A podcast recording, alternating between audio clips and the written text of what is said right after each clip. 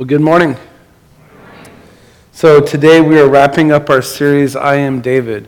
Uh, Pastor Mike will be back next week, and we're going to be starting a series called Building a House of Faith. And so, I hope that on your way in, you received a postcard for that uh, that you can take home, and you could also use that as an invitation for your friends. Now, uh, this, this is a very exciting moment uh, for us because uh, we've been waiting five weeks for this moment right here. Uh, see, the past five weeks we've been building David, and we talk about how he's complex, how he's made up of, of many different pieces. He's not one dimensional. He's, he's like us. You know, we've made mistakes and we've done really great things, and David is very similar in that regard. And so we talked about him being a, a shepherd, someone who started out kind of being a nobody, uh, but just someone who was caring and compassionate for his flock. And then we talked about how he's a warrior about how he defeated uh, Goliath with God's help. And we talked about in week three about how he was a fugitive, someone who was on the run for his life and, uh, and, and you know, hiding out in caves and all that kind of thing. And then we talked about David the redeemed last week, where we talked about how he fell hard into sin uh, with temptation in Bathsheba and had uh, committed just about every single one of the, the Ten Commandments that he broke, and, and yet he was redeemed because of his confession. He was redeemed whenever he was confronted, uh, he responded uh, with humility. And so, so this is the final piece that we're talking about in this series, and it is David the worshiper. And so here is our final piece that we get to put up David the worshiper. So we're going to put him here. See, no more do we have to have a decapitated David, but rather we get to have a whole piece of David. And I should also tell you guys that, that in our video, we actually zoomed out with not just the headpiece, but rather we zoomed out with the whole body, the whole David. And the reason that we, we chose uh, to really emphasize the, the whole body rather than just the head is because worship is, is a holistic action. It's, it's about the whole body. It's not just about one piece of it. Uh, I think that there's many times that, that we, we think that, um, that worship is some sort of intellectual exercise. You know, that we're using our mouths and we're using our brain to worship God. Uh, but, but really, it's about offering our whole selves. We even find that in, in Romans 12, uh, Paul commands us to offer our whole bodies, our whole selves, as a living sacrifice. I mean, just think about that for a minute. Just to offer our whole selves as a living sacrifice. Jesus said, and even in our song, that uh, he, he, if we were to sum up all of the commandments, he said, You'll be doing these things. You would be loving God with your whole heart, your whole strength, your whole soul, and your whole mind. See, this idea of worship, it's, it's not just a piece of us, but rather it's all of us. We are giving our whole self to God as an act of worship. Now, when we talk about David, David is indeed a worshiper. He would play his heart for God and he would sing songs. Now, I actually, uh, you know, I'm big on props and I'm a very visual person, as you can tell. And so I actually searched eBay for uh, how much a harp would cost so that way I can have one up here. I thought, you know, it looked kind of cool. Maybe I can chime in during the praise team or something. Uh, but it turns out they cost about $15,000. So, uh, you know, I'm all about props, but, you know, I don't get that carried away. Uh, so just, you know, pretend like there's a harp up here when we talk about David and as he's uh, a humble boy playing his harp before the Lord and worshiping him. Uh, David even went on to write some of the, the most famous praise songs uh, in the whole world, and we call these Psalms, and we'll find them, we even have them today in our Bibles in the book of Psalms. And we're going to be looking at many of them this morning. You see, if we look through the Psalms and we look at how David worshiped, we're going to find that worship is about a few things that David is trying to tell us about worship. Uh, the first thing is that it's about connecting to Jesus. It's about connecting to Jesus. See, many times we kind of lose perspective and we forget what worship is really all about. It, it's not a chore, it, it's not uh, something that's on your to do list that you get to check off. It, it's not even part of your Sunday morning routine because it's not even only can happen on Sunday mornings. It can happen outside of Sunday mornings. It can happen outside of church. Uh, you see, it's, it's more than all those things. What it is, it's about us connecting. It's about us connecting with our Creator and our Maker this, this God, this Lord of all who is powerful. And yet, even though that he has created everything, he is also someone who's personable. He's also someone who, who is intimately connected or intimately uh, created us. And he knows us by name. Uh, the Psalms even say that he knows the amount of hairs on a person's head.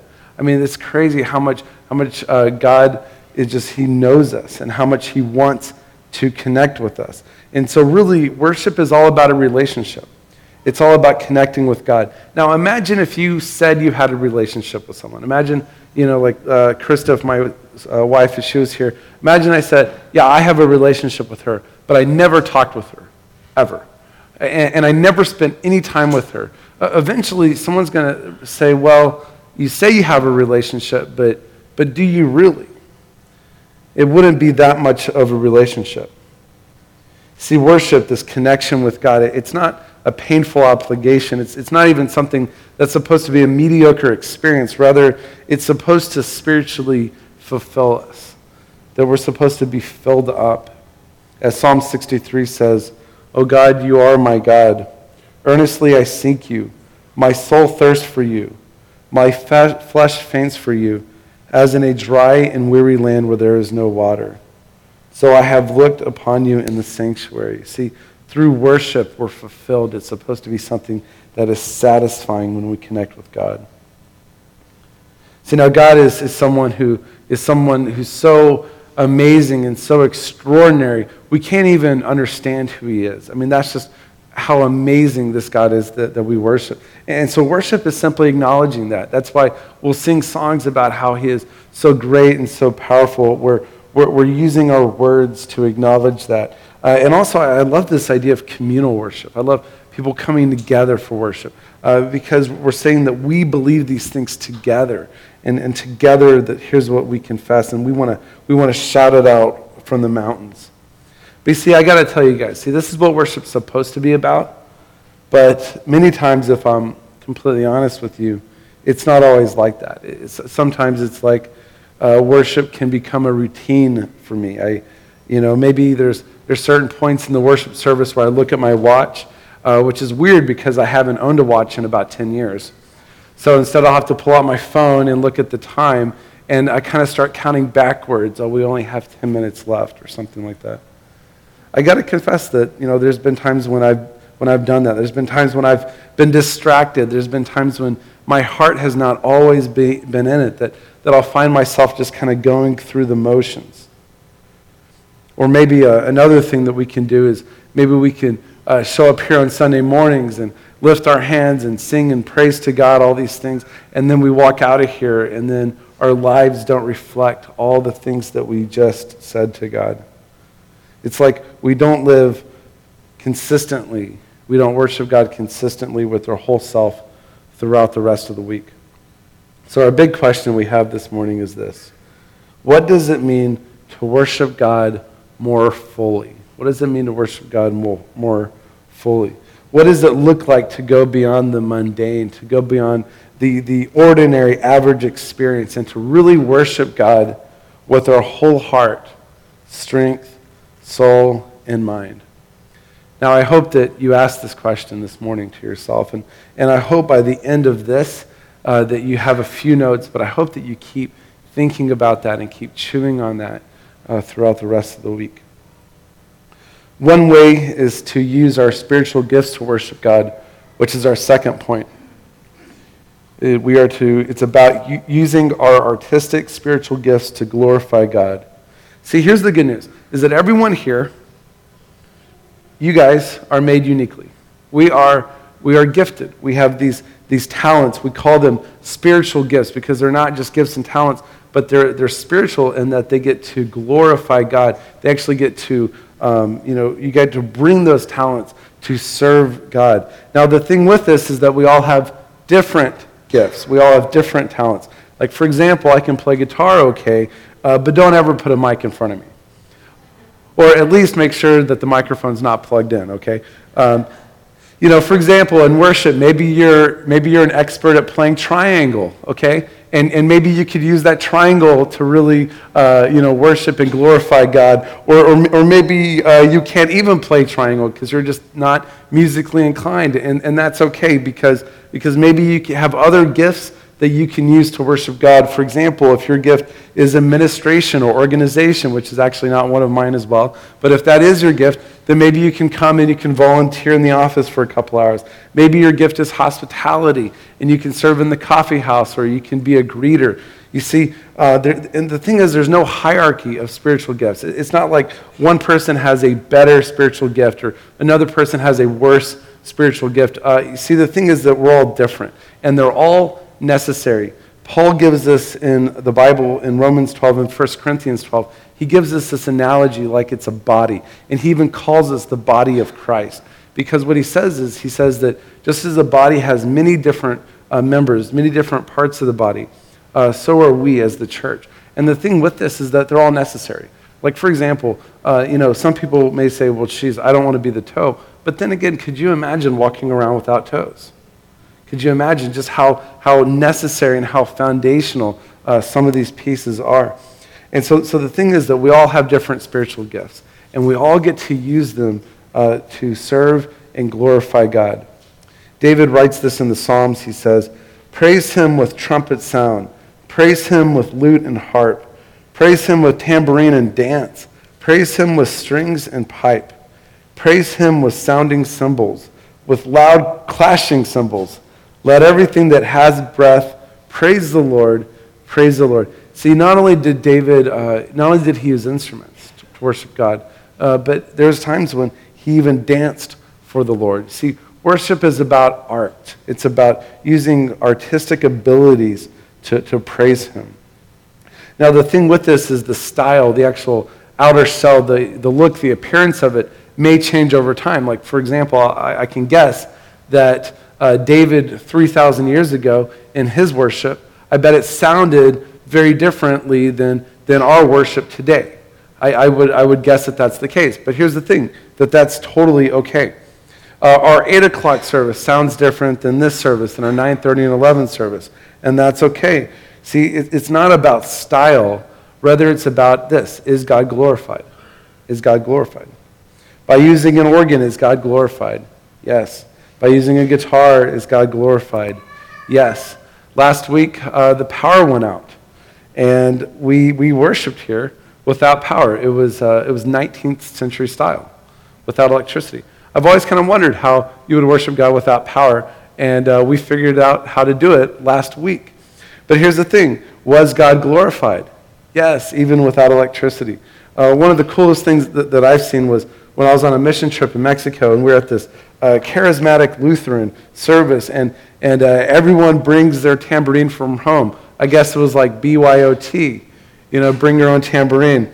And so uh, everyone was dancing and, and they were singing. And, and what was interesting is that uh, we even recognized, as some of the Americans that were there, we even recognized some of the, the melodies. So we were singing in English while they were singing in, in Spanish. And it was just this really cool moment. Was God glorified? Yes, absolutely. You know, we even think about the organ. We think, well, that is the traditional uh, instrument for worship, isn't it? We, we just, that's how we picture it. But what's funny about it is that that has not always been the case. Uh, the church has not, uh, the organ has not always been in the church. Uh, about 500 years ago, you would only find the organ not in the church, but instead you would find it in the symphony halls.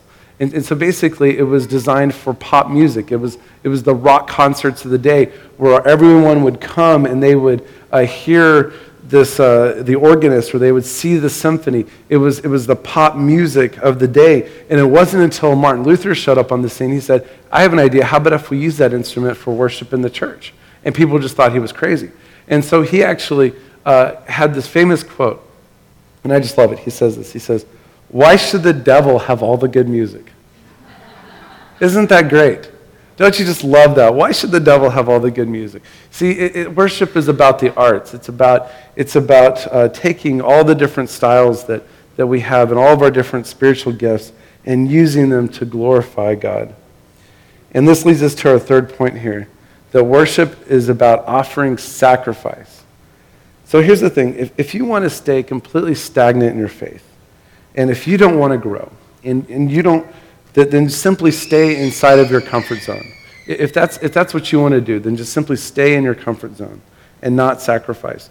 But here's the thing if you want to grow, if you want to be challenged, and you want to be stretched, one of the most rewarding things you can do is to offer a sacrifice for God, to live sacrificially. David said in Psalm 25, I offer my life to you, Lord.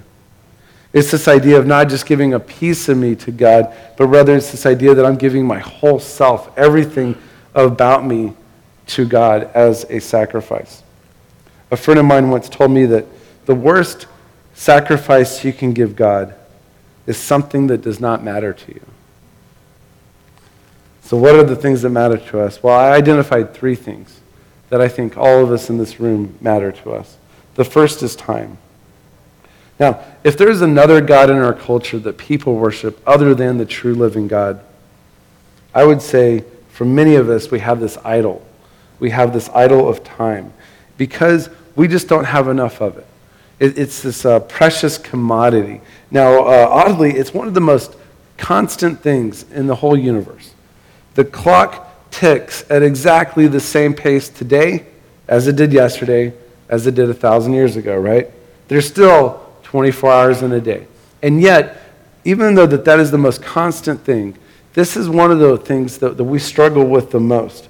Because the reason is that we, we fill up our schedule so quickly. And, and we spend our time doing so many things. And it's like, it's almost like time just flies, right? See, we put so much into our daily routine. Not only do our kids have soccer, but then after soccer, we got to go to club soccer. And, and we, we have all of these things that we just jam packed into our schedules. And we say that, well, we have to do these things, we have to do them. Our schedules fill up quickly, and there's no time at the end of the day for things like rest and being with our family, connecting with God, worshiping God you know, the things that apparently are less of a priority than all the other stuff that we've quickly filled up our schedule with. But here's the thing God says that He wants us to take time. He wants us to take time out, to carve out of our busy schedules to worship Him. He says that we need to meditate on His Word day and night. I love that word meditate. Just, just this idea of pausing and slowing down and just savoring God's word, meditate.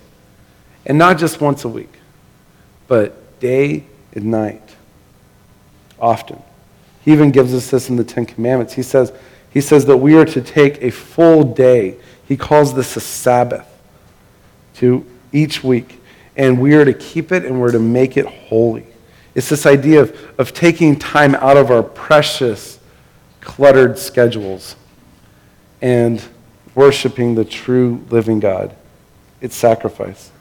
You know, another way of, of sacrificing is through energy. You see, you can be present at something, but, but are you really giving it all? It's more than just going through the motions. It's putting our whole selves, our energy into it. And the final way to sacrifice, sacrifice is through tithing.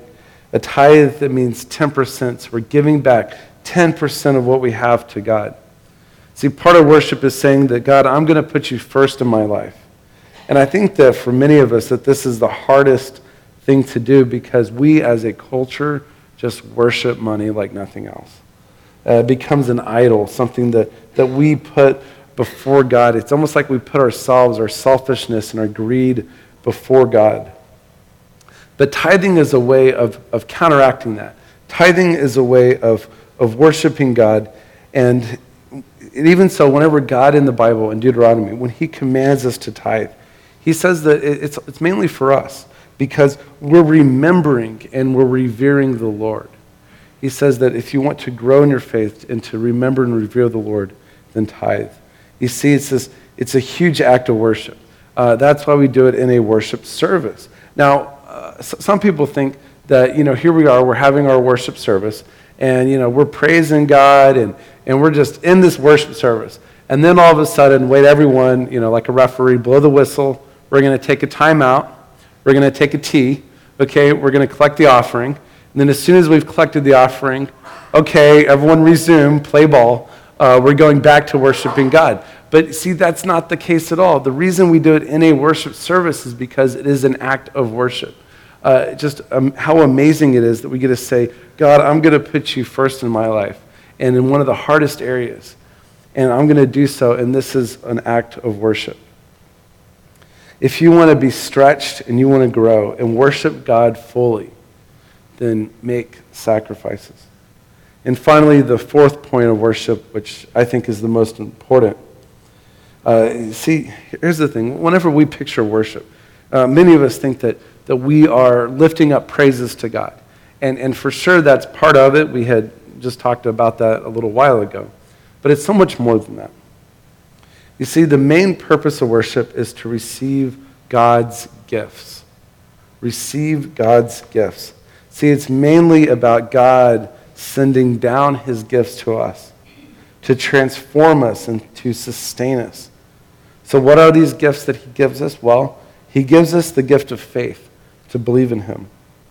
See, if uh, you're new here, or maybe this is your first time in church, then I hope that you can walk out of here and say, you know, some of this makes sense. I hope that you can walk out of here saying, you know, they talked about this person named Jesus, and I would really like to get to know this person, Jesus. But you see, it's God who, whenever we're here, whenever we're worshiping, it's God who is giving us this faith. He is giving us the ability to believe in Him and giving us the ability to push out any doubt that we have. He also gives us His Word. You know, we can come here to be connected with Scripture, the Bible, and God can speak to us through His Word. This is how we can become connected to God, and, and this is how we're given this strength and this encouragement. And to, uh, to make this point, I, uh, I made bookmarks that are in your bulletins. And my encouragement is that you take one home and you stick it in your Bible. And if you want extras, we'll have extras out in the courtyard. But, but my hope is that, that this is something that you guys, uh, as a daily reminder of, of being in God's Word. Uh, one side has Psalm 23 for encouragement, and the other side has Psalm 51 for confession.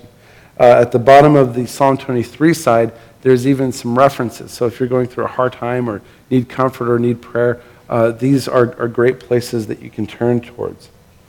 And, and what I like about this is that all these are Psalms uh, that really kind of tie up this series. You see, uh, if, if you're reading the book of Psalms, you can see all these different pieces of David in there. Psalm 23 talking about God being a shepherd.